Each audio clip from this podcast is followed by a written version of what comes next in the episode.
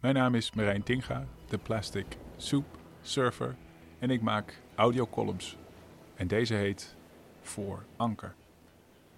Knarsend en piepend komt mijn deel van Nederland tot stilstand.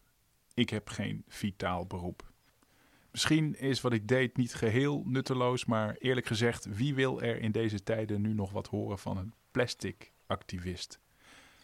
Mijn zelfbedachte werk als ja, soort roze dwaallichtje doofde abrupt met de scheurende alarmzoemer die ons deze week allemaal eh, eh, eh, in paniek tot de orde riep. Mijn vrouw echter komt elke dag met haar tong op haar schoenen onze voordeur invallen. Zij werkt in de gehandicaptenzorg. En dan vindt ze mij lamlendig onderuitgezakt op de bank, zwaar ziek met mijn NOS-app-verslaving. Ik, ja, ik moet mijn draai nog vinden. Ik moet mijn draai nog vinden in een leeg geblazen agenda die tocht dat je er een neusverkoudheid van krijgt. Gebonden aan huis, met de kinderen. We maken een dagschema en we houden er ons direct niet aan. Waarom eigenlijk allemaal? En bovenal, hoe lang gaat dit allemaal duren? Deze opsluiting heeft veel weg van de twee keren dat we onze biezen pakten en onszelf een half jaar inscheepten op mijn vaders houten zeiljacht van nog geen 10 meter. Uiteraard leidt de vergelijking op veel punten schipbreuk. Die zeilreis was een zelfgekozen avontuur met een dagelijkse horizon. De overeenkomst met nu is de onzekerheid die ons te wachten stond na onze afzondering.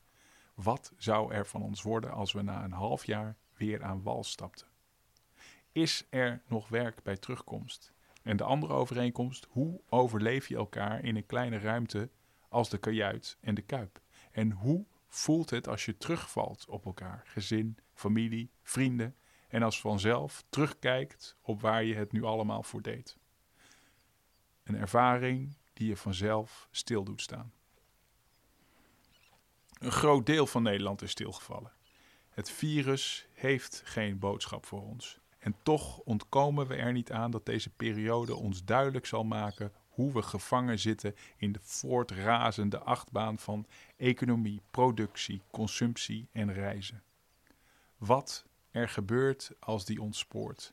Geen scholen meer, geen vliegtuigen meer, geen zaterdagmiddag in de koopgoot.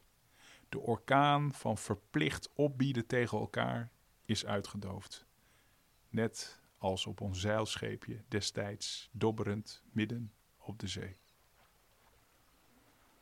We zagen de sterrenhemel weer, luisterden naar het klotsen van de golven tegen de romp, snoven het zout op. We bekeken de wereld van een afstand en luisterden naar ons verstand. Vanuit rechtvaardigheid, wat is nu werkelijk dapper en goed?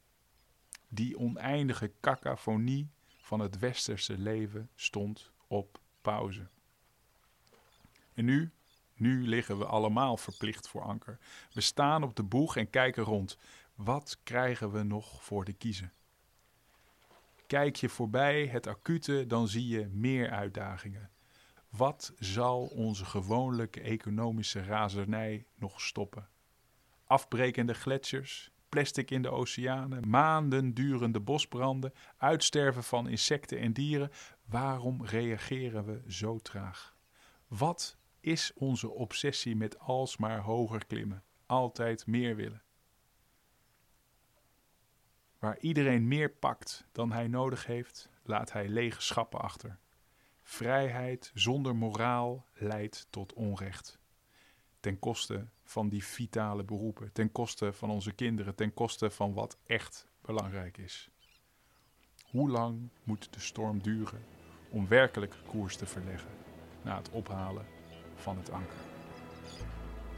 Dit was de Plastic Soup Surfer. Kijk ook eens op plasticsoupsurfer.org. Abonneer, reageer en like om onze missie te steunen. Dankjewel.